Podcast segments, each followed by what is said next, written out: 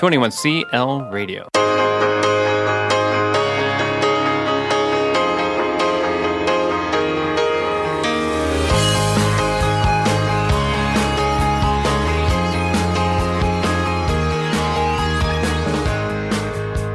You're listening to the Run Your Life podcast with host Andy Vasily.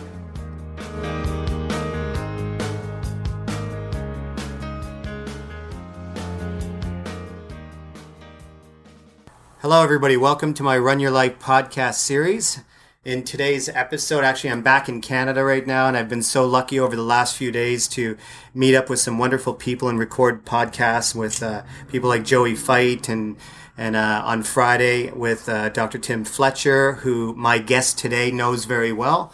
Um, but on today's show, uh, I'm speaking to a friend, although we've never met in person. I still consider him a friend. We've known each other. Uh, we've talked to each other on on Skype several times over the past few years. Uh, his name is Doug Gleddie. Uh, I'm not going to tell you anything about Doug. You'll learn everything about him as the podcast goes on. Uh, but Doug is in his office at the University of Alberta at the moment. Correct, Doug? That is correct. Yeah. Um, so I'm going to have Doug say a few words about himself first, and then uh, we'll move forward with the podcast. So, Doug, what do you want to say? What do you want to tell the world about yourself? Ooh, that's a big question. Um, you know what? It's it's interesting because titles and all these fun things, but uh, I think a couple of the important things for me is I'm first of all a mover, and within that, um, you know, a husband and a father and a teacher and a professor, all words that just kind of stack up. But uh, you know, my my current situation is I'm a assistant professor at University of Alberta, and working on well, I teach pre-service teachers and also uh, work with grad students and do some research in physical education, physical literacy, and educative experience. How long have you been at the University of Alberta? Uh, this will be three and a half years here. And before that? Uh, I had kind of a roundabout way to coming here. So I, I didn't know what I wanted to do after my first undergrad degree, which was a Bachelor of Arts in History with concentration in phys ed. And I kept the phys ed up high because that's always been part of my life. Um, and I did a bunch of different things. Thought I might want to be a cop for a little while. Uh, decided not to do that although I did really well in the obstacle course. um, and um, yeah, I, up, I, taught overseas for a while, and eventually came to realize that that I, um, you know, I do identify as a teacher. I have skills as a teacher, so I pursued that. I taught largely junior high, but, but pretty much K to twelve, um, phys ed, social studies, math, science. You know, I was a social studies phys ed double major for my ed degree, and my first job was math science. So it's uh, if you can't adapt as a teacher, you're in big trouble. Yeah. Um, yeah. So I, I did a run as you know doing a lot of teaching phys ed, department head, that kind of thing, and then I had an opportunity to become the director of an organization here in Alberta that's called Ever Active Schools. So it was started by actually the Ministry of Tourism, Parks and Recreation at the time to to help change school environments to be more supportive of physical activity. Um, by the time I got on board, uh, education had thrown in some funding, as well as health put in some funding. And essentially, the organization embraced the comprehensive school health or health promoting schools philosophy. And uh, yeah, I had the organization, or I had the uh, privilege to lead that organization for six years and standing on the shoulders of those that went before me. And it was a really cool experience because I got to you know travel around Alberta, visit a lot of different schools, and indeed in, around the country, and to a limited extent around the world, but just to really have a deep understanding of how schools work and the role of, of health in schools, um, whether it's physical education curriculum, whether it's uh, a healthy school snack program, whatever it is. So from there, I, uh, I had started a master's degree before then and just kind of wanted to learn more about the kids I was teaching. Um, so I did my master's actually on um, kind of the, the experience of minor hockey for students because uh, when I looked at the research, no one was asking kids about what they thought. And I ended up doing it on hockey just because I, I love hockey and um, it w- was something concrete that I could research. So I just interviewed eight kids, and that's where my passion for research kind of started. I really started to learn how it works, and, and more importantly, what you can do with it. I would count myself as a very pragmatic researcher. Um, there's a Greek word praxis that that's the the junction of theory and practice without either one taking supremacy. And I, I really like that term. Actually, Tim Fletcher, who you talked with last week, um, we had a grant that was had that as the title um, to try and get some of that going here in Canada. But that's a whole other whole other story. Um, yeah, it was just really interesting talking to the kids about their experience and what was fun for them. How were they challenged? How would they define success? Um, so that kind of ignited things. So when I was working with Everactive then, um, and incidentally, it took me three times to get that job. I finished second two times and finally, finally got the job. Yeah. So it was an interesting process. Uh, and then, yeah, over, I just decided to do a PhD. Wasn't sure if I wanted to be an academic or not, but um, just really passionate about helping uh, helping pre-service teachers establish an identity as a phys ed teacher, establish the value of phys ed, and to go out there and, and do good things. So, if you had to, you know, you told us a little bit about what you do, but if you had to sum up kind of um, your, I don't want to say your philosophy, but your area of interest and passion when it comes to physical education, how could you succinctly kind of sum that up? Yeah, well, first thing you need to know about me is I'm a little bit ADD. Huh. So, and I embrace that fully. Um, so I don't like. There are many researchers that have one agenda, one piece that's gone through, and I've got some pieces that kind of roll in and out of each other. So I would say the the kind of the main driving force through that is physical education, teacher education. Um, in, in, where I'm at right now, I'm in the Department of Elementary Education, so I teach exclusively elementary generalists who are not phys ed specialists. Um, so classroom teach physical education K to six. Classroom teachers. You got it. Yeah. Because, uh, well, we have in Alberta, anyways, we do have some areas that have specialist elementary teachers, uh, phys ed teachers, but for the most part, people do their own phys ed. So that's where I feel it's really critical then. And, you know, we get a certain amount of time to do that here. It's never enough. Um, all, all subjects would argue that it's never enough. But so I'd say that's the, the main focus of or I guess the main thread running through the main passion for me is is how do we do this right? How do we make sure this has a lasting impact? So if I walk into a former student's classroom, you know, five, ten years down the road, they still have a passion for phys ed. Their kids, students have a passion for phys ed. So, you know, there's a lot of stuff that comes into that research. Uh, some of the physical literacy stuff that I've been diving into rolls into that because really that's what you know, physical education is a tool to help individuals move along their individual physical literacy journey. Um, and that's, you know, you look at the aims of phys ed curriculum across the world, and most of it is some distillation of knowledge, skills, and attitudes to be healthy and active for life, which is essentially physical literacy, finding that journey, being able to make decisions. You know, if you blow your knee out at 35, uh, hopefully your choice is not okay. I'm going to the couch now because I'm done. No, your your choice is okay. So I can't do it. You know, I can't cut on my knee anymore. What can I do? What are my what are my options? You know, maybe I take up kayak. You got you got options.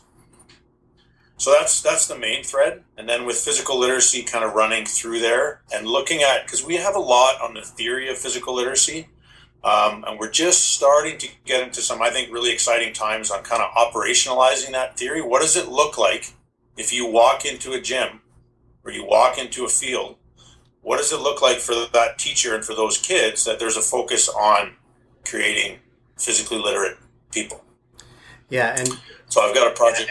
Sorry, go ahead. No, I was just along that lines. I, I was, I was just going to say that you know, with the, I think our physical education network on social media and Twitter is without question the, the largest represented subject area on Twitter. You know, the phys ed hashtag, you know, there's a math hashtag, there's a science hashtag, there's a history hashtag, but the phys ed hashtag is very, very out there, you know. Um, I think of the new teachers going on to Twitter. I think of existing teachers on Twitter. Uh, you know, there's talk of quality physical education. There's talk of physical literacy, the TGFU, uh, sport education, all of these models and frameworks. It can be a little overwhelming and a little confusing, especially to teachers who are just trying to to define uh, what it is they need to do to get better and refine their teaching practice. So, what's your advice to teachers listening to this who are unsure of next moves in regards to becoming better at what they do? No, great, yeah, great question. Because um, it's kind of like you know that classic cliche. You know, you're trying to drink water from a fire hose, right? It's just there's so much there. I, I do think though, and this and I, I, this is your podcast. Can I ask you a question? Absolutely.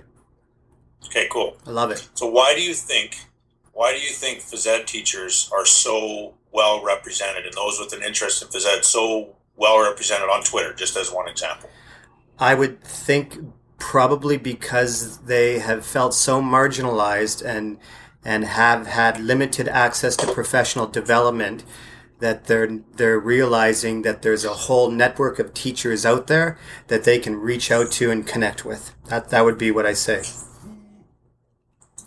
Yeah, and I you know, I'd, I'd fully agree with that. I think for most of us that have been, you know, teaching phys ed, quite often you're the only person in your school, um, or there's maybe a couple of you. And when it comes time for your school PD day, it's on literacy and numeracy. Sometimes you can make connections, sometimes you can't. So I think when people are looking for things, my first piece of advice would be to, you know, be concrete about what you're looking for. So if you're if you really have no idea on how to teach gymnastics and but you know it's part of your curriculum, then start with that. You know, start with that small piece, start where you want to be. And then I, I would say, even though we have this beautiful, wonderful worldwide Twitter network, it is still important to connect with people, even like we are face to face over Skype. But even better, um, to connect with those in your local area too. Doesn't mean you can't connect outside, and the outside stuff is valuable too. But if you can connect with, and you know, how cool is it if a grade five teacher at one school can connect with a grade five teacher, you know, maybe 20 kilometers away, and they can get together via Google Drive, via Skype, and they can craft things together, and they can share experiences and feedback and reflective practice. And you know, that's we couldn't do that 20 years ago, even 10 years ago. So to tap into your local network, you know, most states, provinces have a health and phys ed council, community association, whatever it is. That's an important point of contact too. So that's another way to kind of dive in.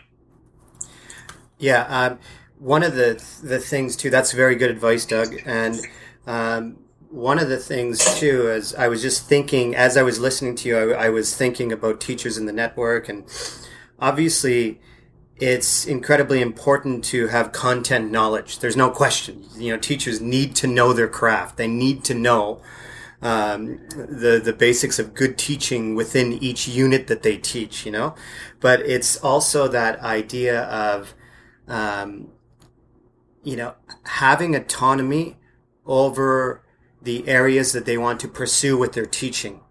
Right. So that's what's happening on Twitter. That teachers are I want to learn more. I want to learn more about this. Therefore, I'm connecting with these teachers and these researchers. Having said that, there is also the definite element of teachers having certain areas that they really need to improve upon. Sometimes yep. these areas are not being addressed. So they're they're pursuing angles that they're just interested in, whereas they should also be balancing that with what it is they absolutely need to get better at. So there's there's a fine line there. And Joey Feith yesterday, um, we both know Joey quite well. Uh, he talked about you know areas that he definitely has to improve upon, and he's set goals for improving upon these areas, and he's devoted the year to improving upon these areas. But um, it's that idea of autonomy in one sense that you want to give teachers the freedom to pursue the areas that they want to explore and get better better at, but also identify what it is they need to improve upon. So, what what is your take on that? Oh, I absolutely, and we've we've had this conversation on Twitter before, I, I know um, uh, Nathan Horne with his what's his new uh, podcast, the Fundamental Oh, Movement. yeah. So I'm I'm doing that with Nathan and Joey and Dean Dudley Yeah. and Aaron Yeah. Beighle. Yeah. and I think you know I was just looking at that at the podcast. I just actually subscribed to it the other day, and and the idea that you know there's none of this. I think the quote was Twitter backslapping Yes. or something like that. From our and, and there from our that friend. Tendency, and some of it's completely natural. You know, if I'm going to put myself out there, I'm going to put my best part out there. yes. You know, it just to me, it's like going on a date for the first time, even though I haven't. You know, well, that's not true. I, I go on dates with my wife all the time. So I was going to say I haven't dated for 21 years, but that's not true at all. Yeah. And she'd get very mad at me. So please scratch that from the record. yeah. It's scratched. you know, but when you go out on a date for the first time, you don't show up. You don't, you know, just woke up, didn't brush your teeth, didn't comb your hair, still wearing your pajamas. No, you put your best face forward, like you put your best version of yourself forward. Now, eventually, as you know, you, just celebrated what a 17 year. Yeah. Anniversary? Yeah. Yesterday. Hey, congrats! Yeah. Thanks, man. Congrats! Oh, double congrats! Just yesterday. So you know that as you get to know each other, of course you get to know each other deeper, but you also see each other's flaws. And it doesn't mean you stop loving somebody. But uh, this is getting into a relationship podcast now. But That's fine. Good teaching is about but relationships. same. Yeah, but it's the same with Twitter. If it never goes deeper, and you know, I just um, I co-wrote a, a chapter with Ashley Casey and Joey Feith and a few other people. That was a really interesting process, and because it, you know, Joey put himself out there to reflect on his practice, and then we all came into it from different angles and and gave him some more stuff, and then he came back and reflected on it, and we have to be critical of ourselves. And sometimes we need that critical friend to go you know what andy? I love what you're doing. You're doing great stuff. However you're sweeping this under the rug. It's it's not happening and we can have that conversation. But you can't get there until you have established that relationship that connection. Yeah, and and i you know i I, I was just going Go to say that I had done a chapter in that same book with Tim Fletcher, and uh, oh perfect. yeah, and so I, I know that process, and and then that process was really valuable. Uh, and Joey and I talked about his chapter yesterday and my chapter with Tim Fletcher and what we kind of experienced going through that, and it started with us, and then then you know in my case I got um, critical feedback from uh, four four different um, professors, four researchers, eh, from Yeah. from different areas, and then you receive that feedback, and then you reflect on it. It's a really valuable process to go through. Oh, I, I agree. And, you know, I think when we're close enough with people, like I, I've had instances in my, my professional practice as a teacher where I've had a colleague kind of call me out on things. And, you know, at first it's kind of tense, it's thorny, it's uncomfortable. But when you realize they're not doing it out of spite, they're doing it because they want you to be better, they're doing it because you want your students to have a better connection. But again, you can't do that without the relationship. And I, I you know what, I was really fortunate to be able to address uh, about 1,200 of my colleagues at a national conference here in Banff in 2009. And I was asked to give an address, and you know, I only had like 15 minutes, and I, I really, really struggled with what to say because the guidelines were very broad. It was just, well, whatever you want to say to phys ed teachers. Uh, I was, oh, okay, and I really fought with it. I went back and forth, and and you know, I, I threw away a lot of drafts, and what I ended up with, and I you know, just between you and me and whoever listens to this, I finished it at four in the morning before I had to give my my uh, talk at about nine thirty. Yeah. Um, that's that's my uh, that's my ADD coming to work. You need that pressure yeah, to perform. yeah. Um, but I ended up entitling it a high five and a kick in the pants Oh, cool. because I think there it just really came to me that you know what we are an amazing profession. We are. We've got I.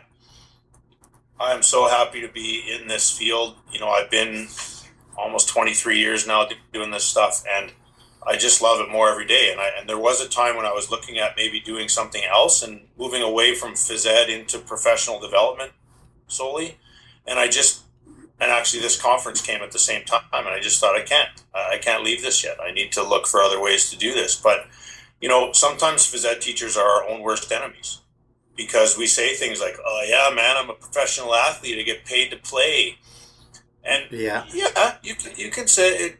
No, you're not paid to play. You're paid to educate. Yes. You're paid to be a physical educator. And so that's that was my theme. I, I would go through kind of a piece and I go, okay, turn around. High five. You guys are doing awesome. However, what about this piece? You know, what about just following the sports seasons as your phys ed curriculum? That's a kick in the pants. Like we shouldn't be doing that anymore. So I think having having a venue that you can you can be critical, you can be critiqued, but it's professional and it's done in a relational way. We we need that more than ever. Yeah, that's good advice. When uh, a few weeks ago, I think well, it's about a month ago now. Um, I was in uh, Manila, Philippines, uh, at, at the EARCOS conference, which is the East Asian Region uh, Regional Council of Schools conference. And Ted and Carolyn were there. Ted and Carolyn Temertzoglou and uh, Ashley Casey were there. So we all had a, a number of pres- uh, presentations each that we were delivering that for that uh, conference. Uh, I had Ted and Carolyn and Ash on my podcast on the very last day, and and I asked them, you know, to kind of what's your advice? Just like I asked you, what's your advice to teachers wanting to get better and being socially connected, and ask them to discuss uh, certain caveats, and uh, it was really interesting to hear their different points of view. And I guess I used as a reference point the idea that um, anybody with a device can can post on Twitter, and sometimes when things are posted, the assumption is that person is an expert. When in fact, very few of us are experts, you know, we're just trying our best to figure things out. So I stress the importance of having a healthy skepticism for every single tweet that you see. You know, and, yep. and it's okay to question it. And, and, you know, and you should question it.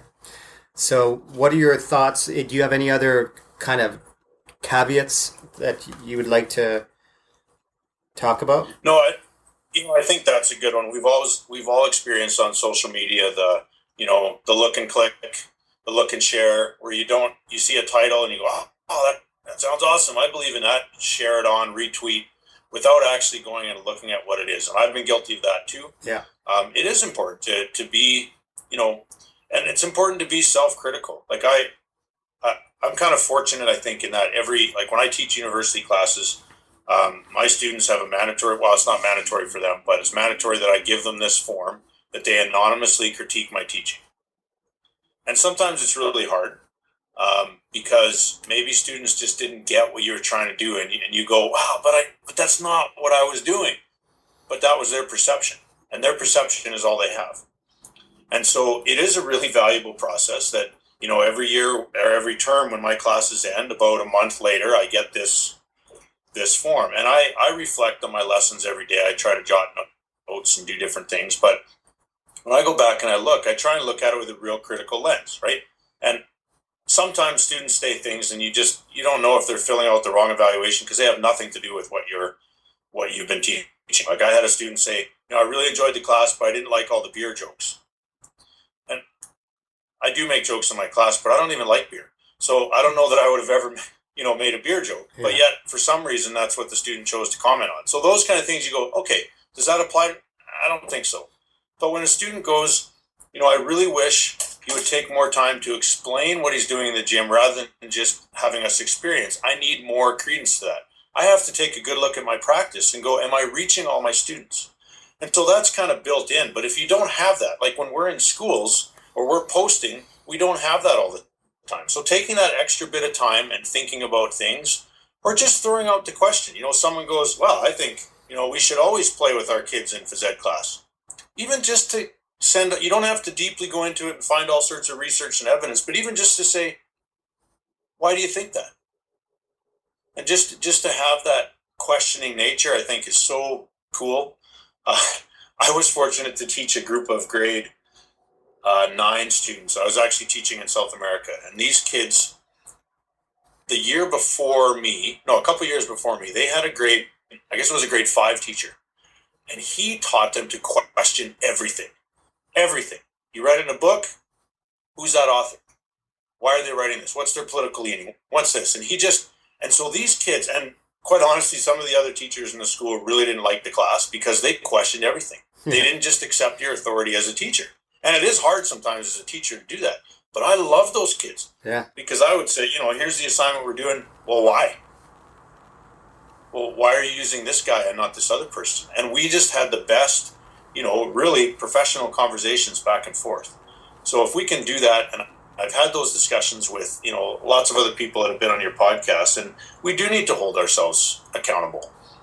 And it can be as simple as, you know, in school, maybe your principal doesn't have time to come and see you. Maybe another teacher can't get out of the class to come and watch you teach. Video yourself. Yeah. Self critique.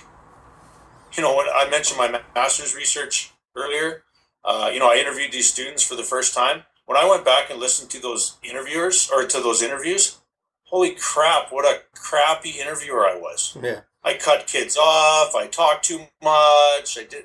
So the second time I went, I just shut the hell up because and let the kids talk because that's the point. But if I would never would have listened to my own, own interviews, I never would have got that. Yeah, there. I had a um, a woman on my podcast, an amazing educator and consultant. Her name is Kath Murdoch. Um, she's considered an inquiry guru. She's written, I think, 15 books on inquiry. She's based in Melbourne, Australia. She did a TED talk in Vancouver.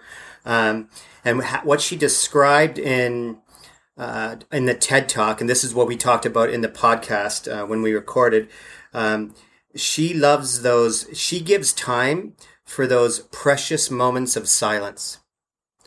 And and as teachers, and that's so profound when you think about it, because when I think about my own teaching, and I've gotten better over the years, I really think about the questions I'm going to ask, and then I ask the kids, and I give them what feels like it's five seconds, but it's probably 2.13 seconds. And then I blurt out the answer or I ask another question. And teachers are very uncomfortable with those moments of silence. So Yep. that, that is so important. So what are your thoughts with, with questioning and, and that idea of, of uh, giving time, like creating these precious moments of silence? Oh, absolutely. I think if you look, you know, to put it in kind of that phys ed context, just from one angle, you know, one of the one of the philosophies or theories that we've thrown around is either tactical games or teaching games for understanding. Well, that that model itself has a whole questioning protocol, and and you don't. The idea is, as a teacher, you don't solve things for students. What you do is you you give them an experience that perhaps leads them to a certain conclusion. And you know, you can call that, you know, in, in TGFU, it's game. You know, it's the concept of exaggeration. So you design a court or a game to exaggerate a certain aspect, so that students have to think about it.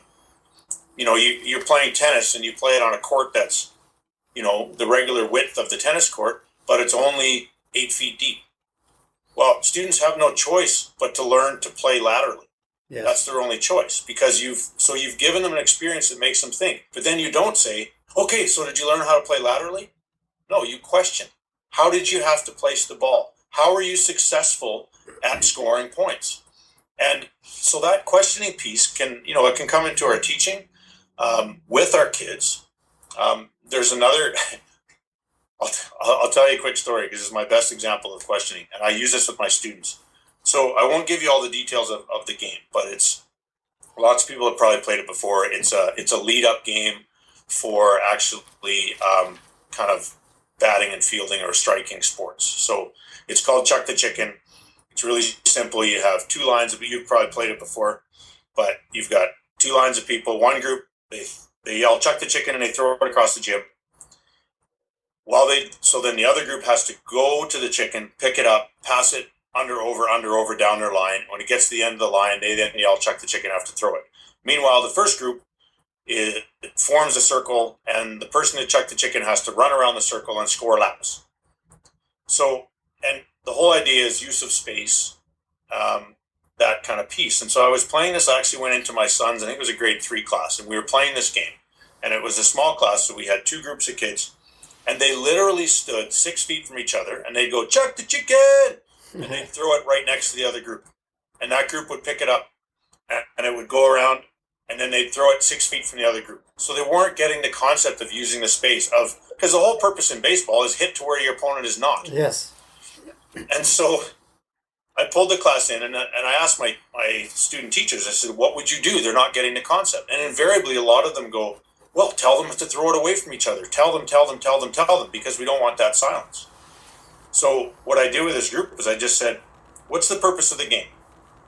Well, we want to score more runs. Okay. How do you do that? And it was quiet for about probably 10 seconds. It might have been shorter, but about 10 seconds.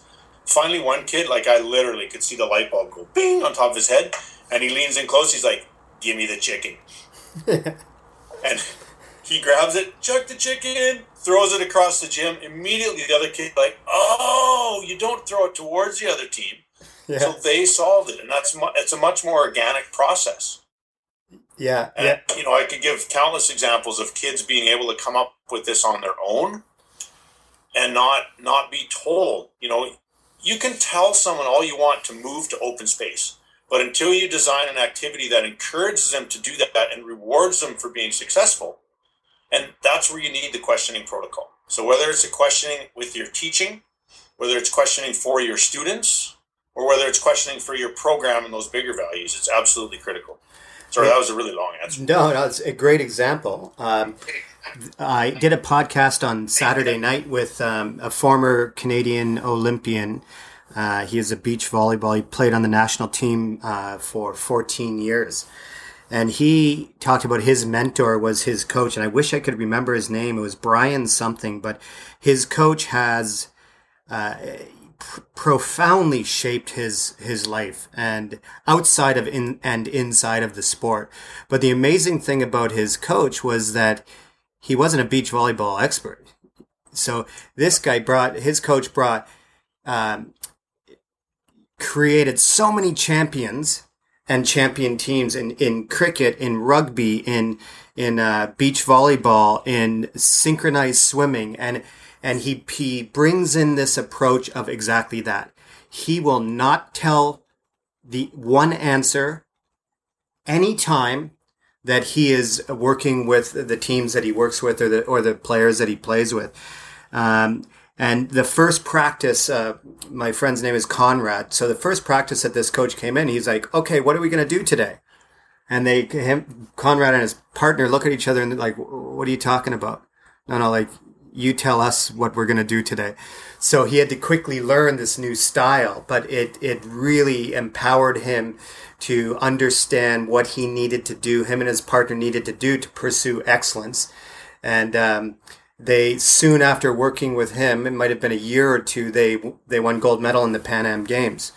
So you know, again, this questioning protocol is huge. But as teachers, there's that again. You you can't handle that silence and you want to step in and give the answers. So, you know, the stories uh, that you shared really emphasize the importance of giving time and asking the right questions. Well, you know the whole um, I was at a candidacy exam, PhD candidacy exam two weeks ago, and it's uh, the student is is using the philosophy of Foucault to influence coaching.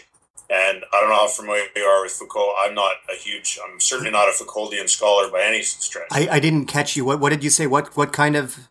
Uh, uh, his name is Foucault. I think it's Michael Foucault. I don't even can't remember. How do you spell it? Foucault. Like French. He's a French philosopher, so oh. it's F O U C A U L D, I think, or it might be a, a okay. T. It's okay. a T. Foucault ends with a T. Okay. Um, but he he's written books on you know discipline and punishment, and he talks about the docile. So basically, you know, and, and his whole thing with Foucault, and actually uh, the book chapter in that same one that you worked on with Tim, the one that Joey and I worked on with Ash, he was his process was critiqued by a Foucauldian scholar. Oh, okay. And Foucault looks at power and power dynamics, and power is relational. So as to keep with your coaching dynamics, you know what that coach did is is let athletes realize that they also have power, and that it is a relational piece. Um, but we we tend to talk about docile learners, or that's our ideal. You just want someone who sits there and soaks in your wonderful teaching. Or as a coach, we often talk about coachable kids.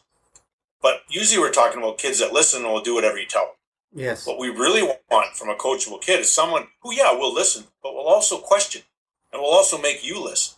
Yeah. Right. So that just, you know, that's the same kind of connection between, you know, that, that questioning piece and to teach kids to question their own practice, to teach athletes to question their own and your practice is never a bad thing.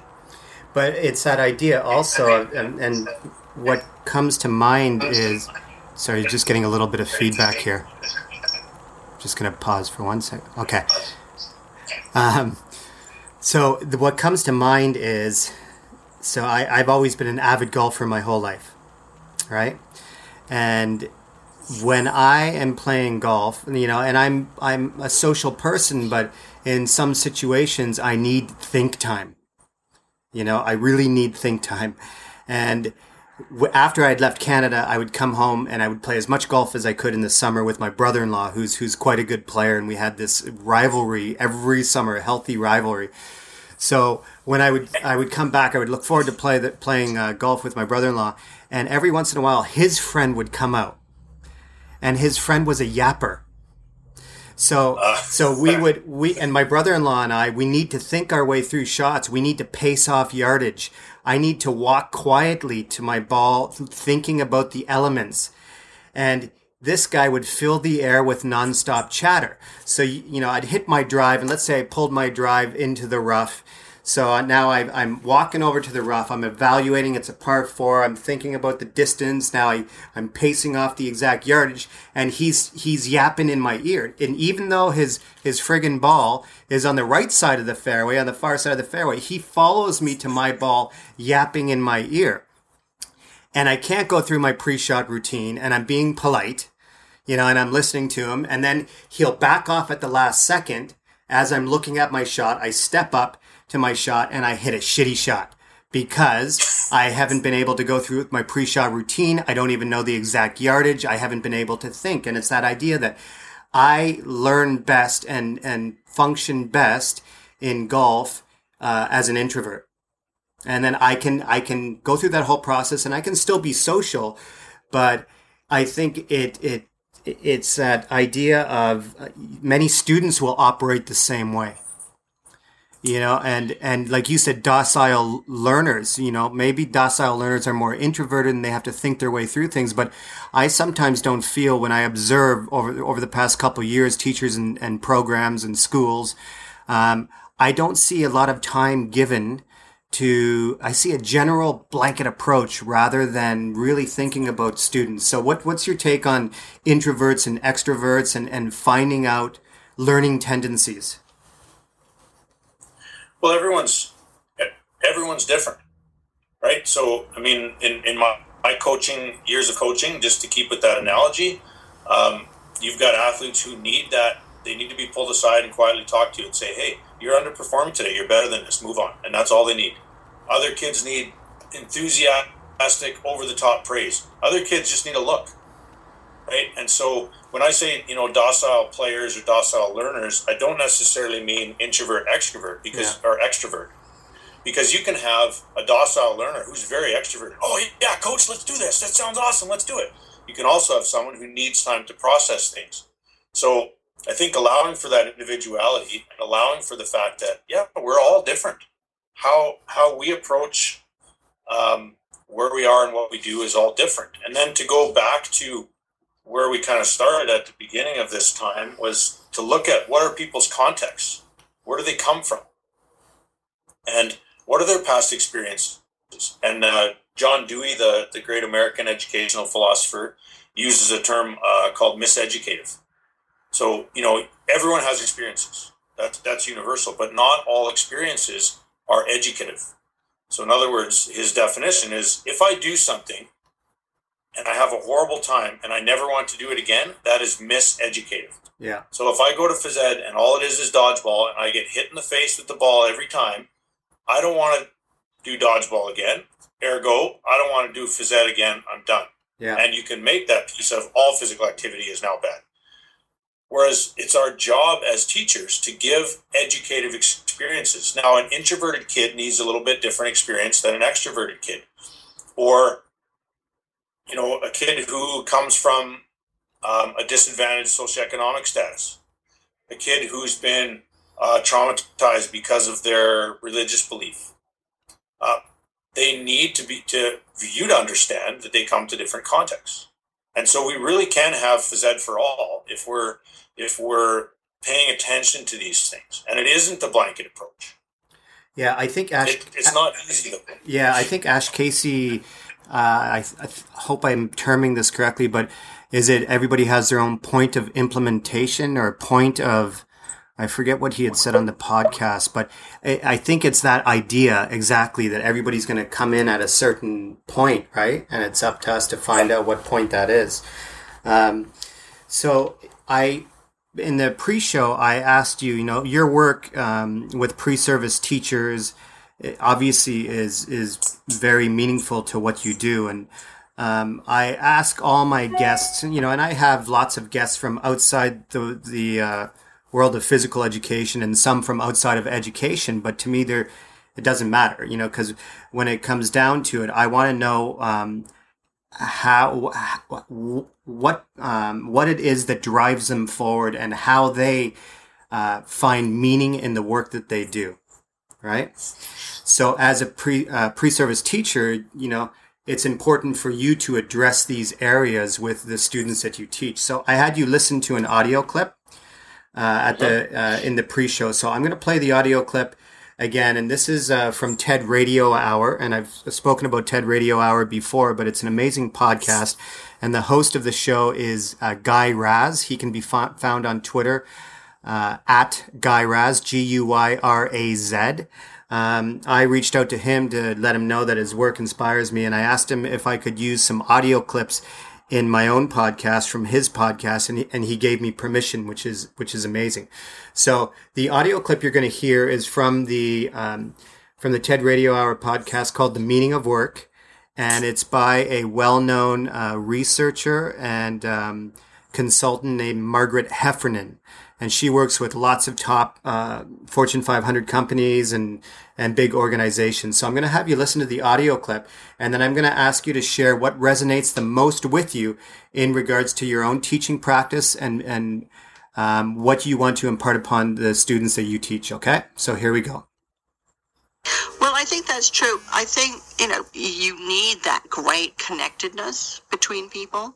But I'm also really struck again, you know, the large number of companies I work with, and I'll say, you know, what's the driving goal here?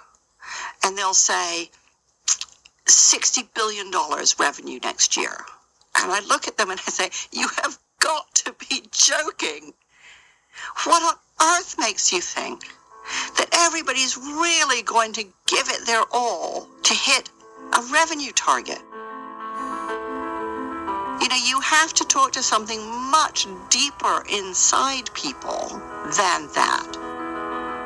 You have to talk to people about something that makes a difference to them every day if you want them to bring their best and do their best and feel that you've given them the opportunity to do the best work they've ever done. So I played that for a former Toronto Argonaut, uh, Orlando Bowen, who's doing amazing work. He started a, uh, a foundation called One One Team One Voice, and he works with disadvantaged youth. And he's found real purpose in his life through a, through an ordeal he went through. Um, but everybody's different, you know. So I would love to hear your thoughts on on that, and, and personally, but also professionally. Yeah, you know, as I said earlier on our kind of pre-conversation, um, it it certainly speaks to what we know about human behavior. Whether you look at Daniel Pink's work, uh, whether you look at Peter Gray, who's a um, psychologist and looks at motivation for learning, um, you know, it, it's not about the money. It's that's I mean, I think what Daniel Pink says about education. He's got a little appendix in his book on on education, is saying you know, what we need to do is pay teachers enough so that yeah. the money's off the table. Yeah. And then let them do what they want. you know let them do what they're good at. But you have to have that purpose. And I'm actually giving a talk in a couple days here at uh, the Saskatchewan Physical Education Association conference, and the title is Purposeful Phys Ed. What is our purpose? And that ties into like we talked about your own context, your own values, but So when I work with pre-service teachers, the, the first thing, my first goal is shifting values if, if needed.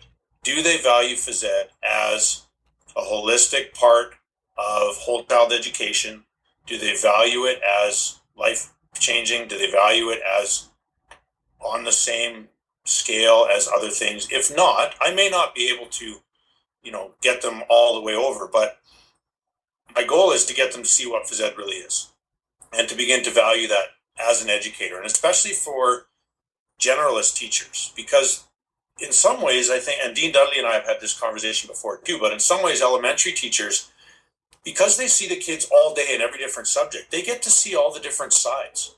Yeah. and so we don't often use that enough where okay so you're having there's relationship issues in your class. Well guess what? We can do some activities that fit the curriculum in phys ed that teach you know you look at hellison's approach to uh, you know teaching social responsibility through physical activity so we can do those things. So to value phys ed as as important to education. And then the next step there is developing an identity. And so you know you're not going to get people to teach more phys ed by paying them more money or by telling them they have to do it. You're going to get that by by enhancing their experience. And you know, just I, I like to tell stories. It's it's maybe a fault, I don't know, but um, I, I, was at a conference a couple years ago, and, and two two different women spoke uh, after a session. There was a panel session about how to get more kids active, and they each spoke from such divergent perspectives. The, the one lady stood up. She goes, "You know what? I teach junior high, and I run boot camp classes because I love boot camp and boot camp is awesome. But I guarantee you, I'm not there today. Those kids won't be doing boot camp. They they're probably cheering that it's not happening today because I'm not doing boot camp. And, and I'm thinking to myself, well, because who the frick wants to do boot boot camp every day, all day? Yeah. Like I don't like boot camp. Yeah. I'd rather go bike in the woods or something. Yeah. So then this other lady stood up and she said, you know what, I actually, and she was very kind, and she, and she was very good, and it turned, yeah, so anyway, she, she just said, well, I don't know, I, I teach elementary, and so she teaches at a K to nine school, and she recently discovered a love of Zumba, right? The fitness, dancing, because yeah. she's like, I love to move, I love to do stuff, I love Zumba. And she goes, so I just invited, I just thought, I'm going to start a Zumba club at the junior high. So she goes and starts the school. She now has 60 junior high kids coming to Zumba voluntarily. And it's just a different approach. Do this because I do it and you should do it too. Or, hey, I'm loving this. You want to join me? And, you know, it was so cool. And I went and talked to the lady afterwards and just said, no, thank you for your perspective. And it turned out, and the whole time she was talking, she looked familiar to me. I had ended up, I taught her like 10 years before. Oh, wow. And so we had a really good chat about values and things. And, and you know, she she said, you know, she didn't say, "Oh, you're an amazing teacher. Ed. You know, your class changed my world." I wish she would have said that. It's always nice if that ever happens. Yeah. But what she did say is, you know, one of the things that I learned in your class is to do what you love and love what you do, and be passionate and share with your students what you love. And that's what I did. And that was so so meaningful because it gives her that purpose and that value. Yeah, and and she obviously she was open to embracing new experiences, right? So her finding yeah. Zumba, I assume that she she's obviously a little older, so she hadn't you know had anything to do with Zumba, and then she found it. So that's that's creating an openness to to uh, new experiences when I met with Tim Fletcher on on Friday in our podcast, we talked about uh, the work that he's doing, the, the five elements of meaningful PE. Uh, so fun, social interaction, motor competence, challenge, and delight. So we started to talk about Kretchmar, and you were the first one who introduced me to Kretchmar. Uh, or it told me about him, didn't introduce me to him personally, although I would love to meet the guy. Um, but um, it really, and, and I share that conversation that we first had in the workshops that I run and with, with different PE departments that I work with. And, and it's such a powerful thing because teachers really begin to reflect and think about it. And, and I use the example of, you know, I played quarterback competitively for 15 years, you know, 15, 16 years. And nobody ever taught me how to throw a football. I threw sidearm you know, and I was a shorter quarterback, so I would often get uh, the ball blocked by defensive linemen. So I learned to scramble and find little holes to throw, throw through. But even though my coaches tried to get me to, to throw over the top, I couldn't do it. But I, nobody ever, I don't think back to PE and think, oh, you know, Mr. So and so taught me how to throw a football. Not at all. I learned how to throw a football because I fell in love with the sport at, in grade five. I was reading a Heisman Trophy book and then I just fell in love with the game. And I had a football in my hands almost every day from the time I was probably 11 or 12 to the time I was 29. You know, like, so I, again, it goes back to I found meaning and joy in that, and, and I taught myself. So, you know, what is your your take on on that? Because when you know when we look at the actual time that we have in PE, it's minimal your potential to reach kids one on one. I did the numbers roughly, and you're looking at one one hour twenty minutes a year on average per student, and that's if you like them. You know what I mean? Like, I, I hate to say it, but but you know, like the ones that that are a pain in the ass, you you tend to maybe give a little more less, a uh, little less time to. Hopefully not, but.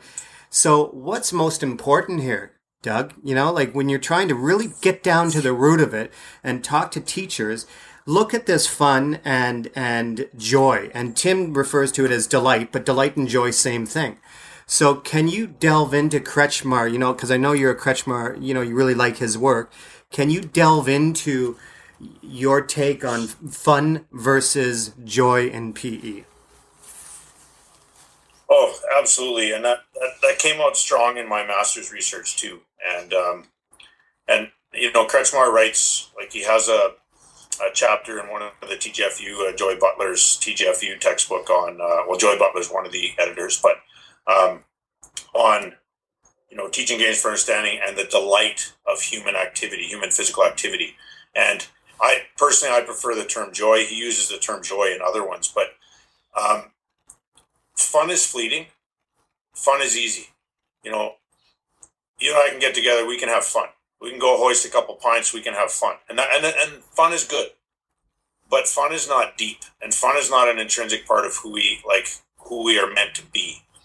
Joy is there, and so the two. And I, I and I wrote a blog about this a while ago, and there's it's actually again part of my talk about purposeful phys ed uh, uh, on Thursday here, but so we often try and justify phys ed because you say, you know what, we need phys ed because of the health benefits. And Kretchmar's 2008 uh, article on the utilitarian, the increasing utilitarianism of elementary school phys ed talked about that health joy false dichotomy. And so we, we say, yep, we need kids to be healthier. We need kids to, uh, you know, reduce their comorbidities and, uh, you know, type 2 diabetes and all that kind of stuff uh, which is true. But we are also designed, we are created to move. Every the way that we perceive the world, um, there's a, a movement. I think she's actually a psychologist. Well, maybe she's exercise phys. I'm not sure her background, but um, I think it's it's Elaine or Esther Thelen, Tellen, and she basically says, you know, we we move in order to perceive and we perceive in order to move. So what then is movement but a way of perceiving the world? And not that's not an exact quote that's a rough paraphrase. But we do. You look at babies they they need to move they need to grab um, you know even to go and shake someone's hand requires movement to connect with someone. So there's that piece that one of the reasons why ed is because ed because it's part of who we are and we can't we can't divorce it from there now as a bonus when we get to those, well, let me say one more thing. The other piece is that joy, and that speaks to motivation. You didn't pick up a football because someone told you to. You didn't pick it up because you were going to win a, a, trophy and you were going to go and play in, in CIS and you were going to go and spend 15 years playing this. That's not why you picked it up. You read a book. You were like, hey, this is cool. You picked it up. I love this sport. This makes me feel good. Now, there's elements of competence in there. There's elements of confidence, building fundamental movement skills, all those kind of things. But at the root of that, none of that happens without the joy. So if we have a joy based, and I know Tim is working on aspects of this too, but if we have a joy based physical education program, if the way I teach my pre-service teachers is from a foundation of joy, guess what? We get the health benefits. And the example I use all the time is, and I don't know if um, if you've been to a skate park recently, or if, if your kids, Andy, are, Yeah. are skateboarders, Scooters. but you want to see hard work, dedication, and sheer delight or joy, go to a skate park. Now, you're also going to see a lot of odd graffiti and a lot of swearing and different things that there. But no one's paying these kids. There's no trophies. There's often blood on the concrete. They're doing it because of that deep feeling of joy. Yeah. When, like I, like I, I'm, I'm not a skateboarder. I'm a mountain biker. I like to, but I did a lot of, I started to do a lot of kind of trials riding to get better at balance, and I spent a lot of time when my kids were little in the skate park, and I'd be the only guy there on a mountain bike trying to learn how to do this stuff. But to watch these kids who are trying to land a kickflip, you know, dropping down three or four flights of stairs, and when they finally land it, it's that moment of pure joy. Yeah. That's what's motivating them all the way through. It's it's it's tough, it's difficult, um, but that's that core piece. And it's what you're saying um, speaks volumes when it comes to creating uh, relevancy in our PE programs. And and some, you know, you know, Aaron Beighle, University of Uh, Kentucky. name. So, So he worked with Pangrazi on the the, the book Dynamic uh, Physical Education. So he's the author of that. So he's Yeah. he's one of the other uh, researchers in the Fundamental Movement podcast with Dean, myself, and Joey and Nathan. So you know he was talking about that idea of of relevancy in PE and creating these PE curriculums that allow kids to take action on their learning outside of PE. And when I, you know, the majority of programs that I look at, very well intentioned teachers and department heads that are very thoughtful and reflecting about, uh, reflecting on the curriculum, but oftentimes just a still thinking they have to offer this massive blanket of, of different choices, which is important, but I think not enough time is spent to really look at how kids can can take action in their own communities outside of PE, and then tailor their PE programs to create those relevant learning experiences. well, it's interesting. I spent five years teaching in a in a junior high that was, I guess, best way to put it is is a low socioeconomic neighborhood. Uh, lots of issues, lots of kids coming with a lot of baggage from home.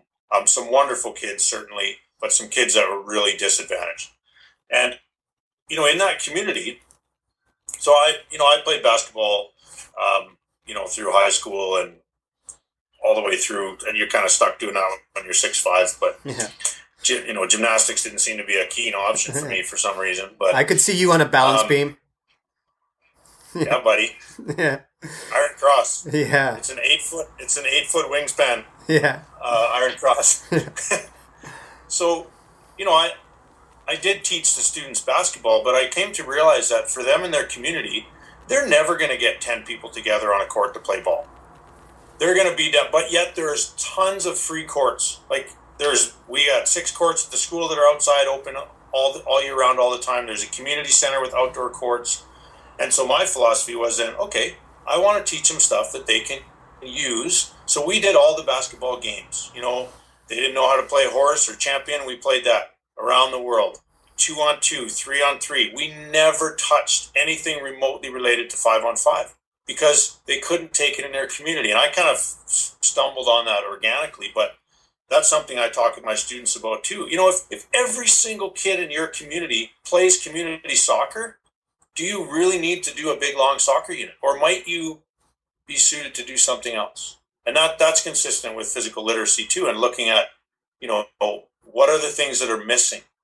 What are opportunities that are missing? If you're working at, you know, in Canada here, if you're working at a school that has a large amount of new immigrants, you may choose to do more hockey because hockey is something that's identified with Canadian. And it's a way of welcoming people so that when others are talking about things, these kids know what they're talking about. yeah, So, you know, it's it's really tailoring things. You're absolutely right. yeah. Um, very cool, and I, I think that that uh, can you um, recommend uh, any Kretchmar papers that, that people might have access to? Um, yeah, certainly his his the, the one that I mentioned the the 2008. I, I think it's the mixed blessing of of utility, or, maybe it's just um, the utilitarian. Oh, I can't speak anymore. Anyways, the one about elementary physical education Yeah. and becoming over utilitarianized. Yeah. Um, that one's really good. His it, it's hard sometimes. That's that's an issue that that us academics have to deal with better, and that's what Tim and I were trying to put a grant together to try and do is to to get some of this stuff into the hands of people in a format that that they can use it. But um, he's got several. Um, you know, the one in the T- in the TGFU. That's a great book all the way around. It's um, just gonna grab it off my wall. Uh, Teaching Games for Understanding, Linda Griffin and Joy Butler are the editors. And his chapter, which is uh, highlighted in my Yeah. my version. So Oh yeah, there you go. I'm holding this up for all the people that can't see Yeah. on the podcast.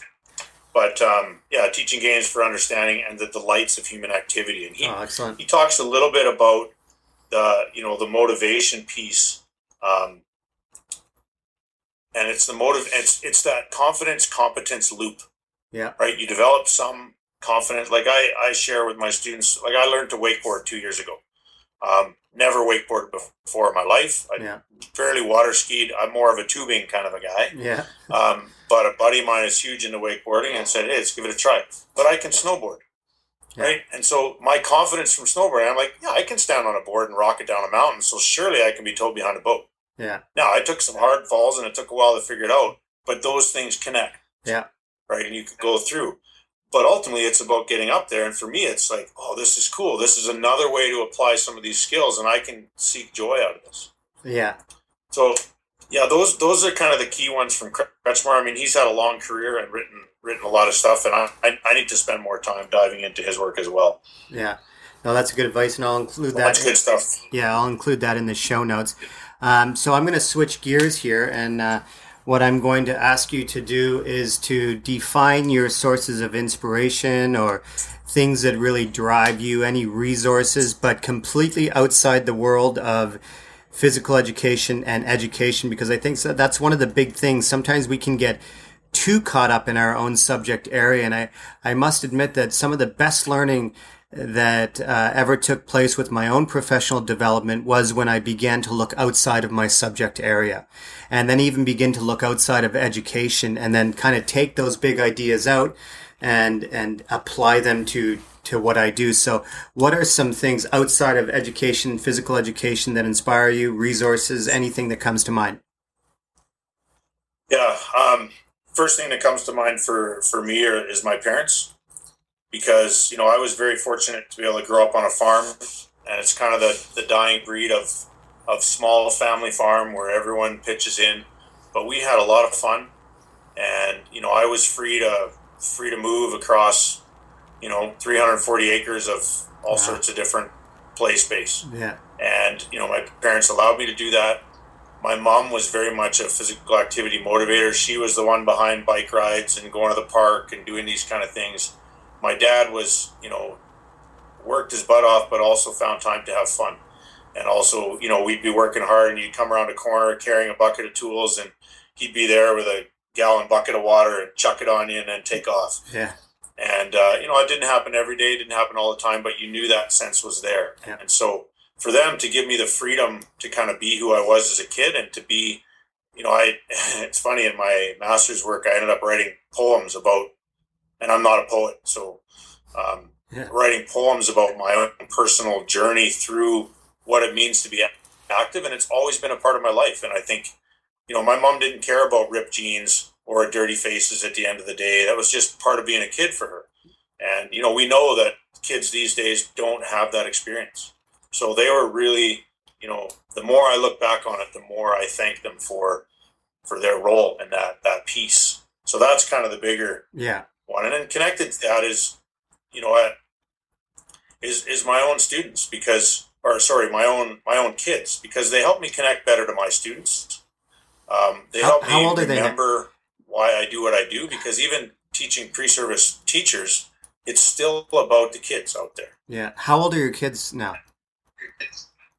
Oh, they are um, 18 and 17. Okay. So heading Yeah, so- he- heading to university soon. Yeah, yeah. My son's going to university this fall, and my daughter will be going into grade 12. So it's uh, yeah, different piece. But and you know, I do agree that um, if you get outside your subject area, there's there's opportunity for for growth and to pull things in. Um, I mentioned John Dewey before. I've been really getting into his works on um, you know the different aspects. Hey, did you know that? I think we have the exact same cell phone case. buddy. Oh, there we go. Yeah. Sorry, I told you I was ADD. So, um, you know, John Dewey is still in education, but to take his theories and philosophies and apply them to what we do in phys ed has been important. Um, you know, two, I'll give two other quick ones. Um, I went to a conference a number of years ago when I was working with Everactive Schools, and I, it was on, it was called Transformational Enterprise Business for Good and it was the idea, and it, it really uh, Margaret Heffernan's piece reminded me of it. it. It was the idea of why, and, and it was from a very business perspective, um, but it was the idea of what is your motivating factor, and it was reiterated there too. It shouldn't be money. So, for example, they had a guy on a panel there who started his own sustainable coffee roasting and grinding. He kind of cut out the middlemen, paid the farmers in Costa Rica way better than they were being paid and someone asked him, he's like, Well, do you make any money? And he's like, Well, yeah, it's a business. I wouldn't do it if I wasn't making money. But making money is not the main reason I do it. So, of course, it's a factor. It has to be a factor. But he says that's my main goal in business is I want to run a sustainable, um, you know, business for good, basically. yeah. And he goes, I can do that. So someone who, you know, the small town, whatever business owner who who pays their employees a fair wage, treats them well, that's business for good because they're supporting families, they're supporting, you know, the growth of, community. Um, so I think we can take some knowledge that that we get from business, and sometimes in education, it's a oh, you better not. That's business. That's big corporation stuff. But there's some really good things that we can learn. Um, so I'm trying to read more that uh, you know Daniel Pink's. I mentioned that earlier, the Drive book that I think pretty much everyone's read, but that's from a business perspective. But we look at it from a motivational and that that angle. And then the last one I'll mention is um, Free to Learn by Peter Gray, who's the psychologist. And uh, you know, it is about what he calls the human educative instinct that we are, you know, we're created to to learn you know, and it's it's curiosity, it's playfulness, and it's sociability, and that's kind of where. And I I do a, used to do an assignment with my students that are just kind of what are you curious about, and they and then they play with it, and then they share it, Yeah. and so you know that's that's been really foundational for me is is to think about things of what you know what am I curious about, and then play with them. So I'm curious about how joy interacts with pre-service teachers and how you know how joy impacts physical activity so you start to play with it right and then eventually you want to share what you've learned Yeah. And again, it's a it's a very personal journey, right? So what you're describing is your own personal journey that is rooted in lifelong learning, but then uh, applied, you know, it, to your professional life. And what I always say is that there is no difference between our personal and professional selves, you know, uh, especially as an as an educator. So um, I'm going to finish off with one last thing for you. I'm going to put you in the hot seat, um, and I'm going to ask you to um, describe the greatest life lesson that you learned through hardship. mm. it's hard to pick one you know Take your time. Think. yeah you know i'm going to go with the recent with the recent one because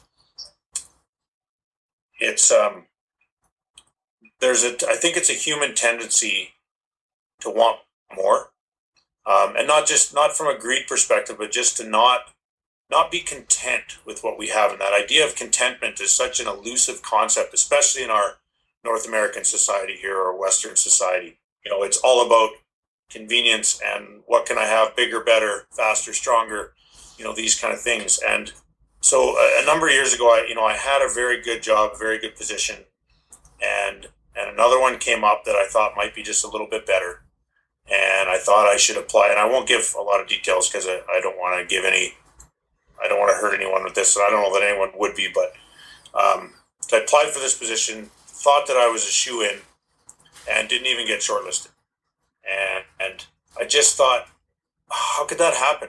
And, and it, it wasn't like I was thinking to myself, man, I'm so awesome. How could that happen? But I'll be brutally honest, there's a little bit of piece of me that going, hey, I've got the skills and, and I've got as much, if not more, skills, research ability, etc., than the other people that applied for this. And why didn't I get shortlisted?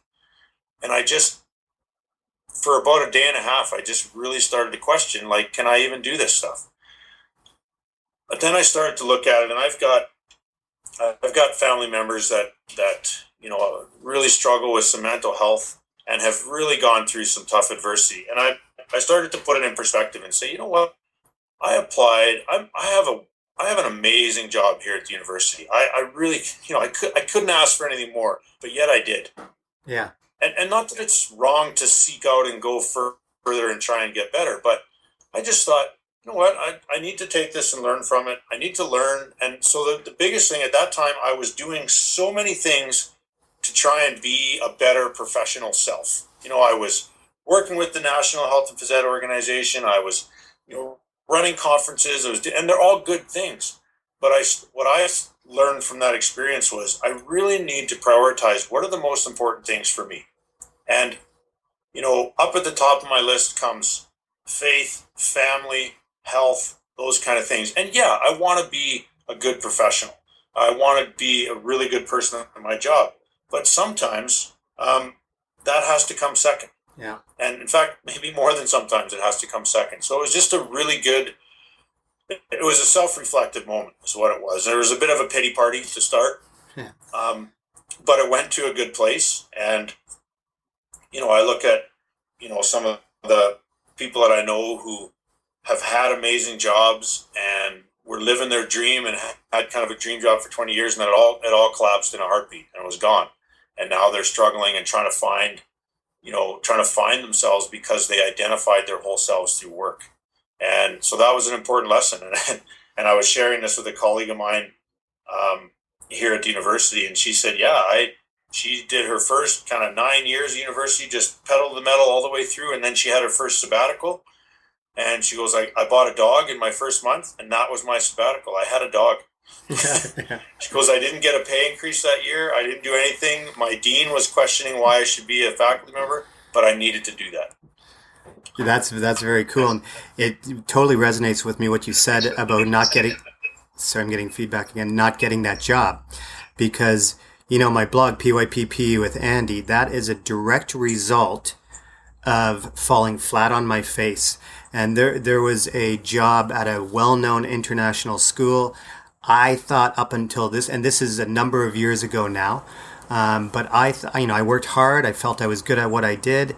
I, I really cared about students. I, I loved teaching PE, and in my own mind, I thought, "Baby, this job is mine," you know. And I sent in my resume, and I wasn't even shortlisted.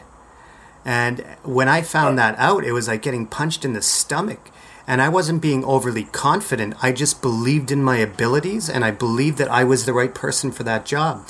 And the response was, oh, we think you need, you know, you don't show enough professional growth, like documented professional growth. And I, I it was kind of a, an eye opener. And I thought, you know what? I had great references, but that's all I had. So I made a promise to myself in my heart that I would never ever be in that position again. And then I thought, what am I going to do here? And I thought, I got to write a book. I've, I've got to write a book. But I started my blog and I thought I'm going to begin to document my journey.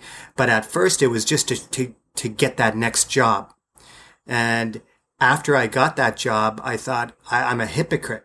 If, if I stop write, writing my blog, I'm a hypocrite because I began writing my blog to, to show my professional journey. So I stuck with it and I stuck through. And, and, you know, to this day, I don't blog as much, but, you know, the, my blog played a huge, huge role in my professional learning journey. So again, experiencing that failure sometimes might feel like a curse, but it's a blessing in disguise.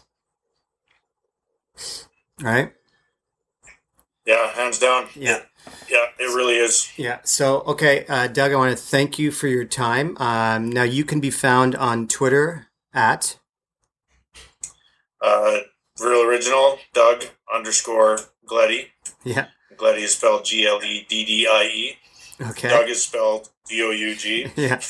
and uh, your blog is great. It's one of the first ones that I really connected with. Um, you know, we connected early on, but what's your blog? Oh, thanks, Andy. It's uh, uh, purposefulmovement.net. Purposefulmovement.net.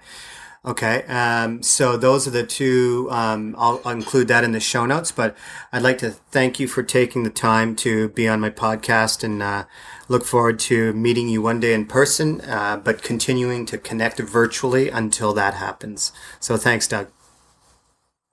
Absolutely, and thanks for the uh, thanks for the opportunity. This has been fun. Yeah. Uh, just stay on the line. I'm just going to stop the recording. Everybody, thank you for listening to uh, this episode with Dr. Doug Gleddie from the University of Alberta, and I hope you come back to listen to future podcasts.